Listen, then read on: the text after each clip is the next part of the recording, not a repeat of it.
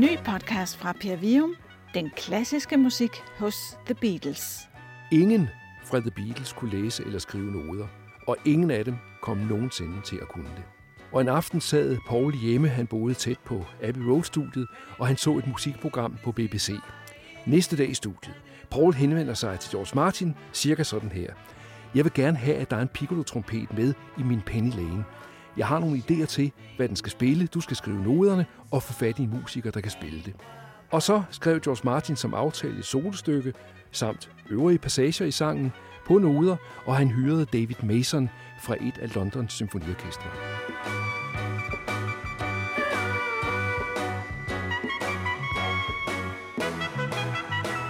Glæd dig til den klassiske musik hos The Beatles. Udkommer i starten af juni i din podcast-app.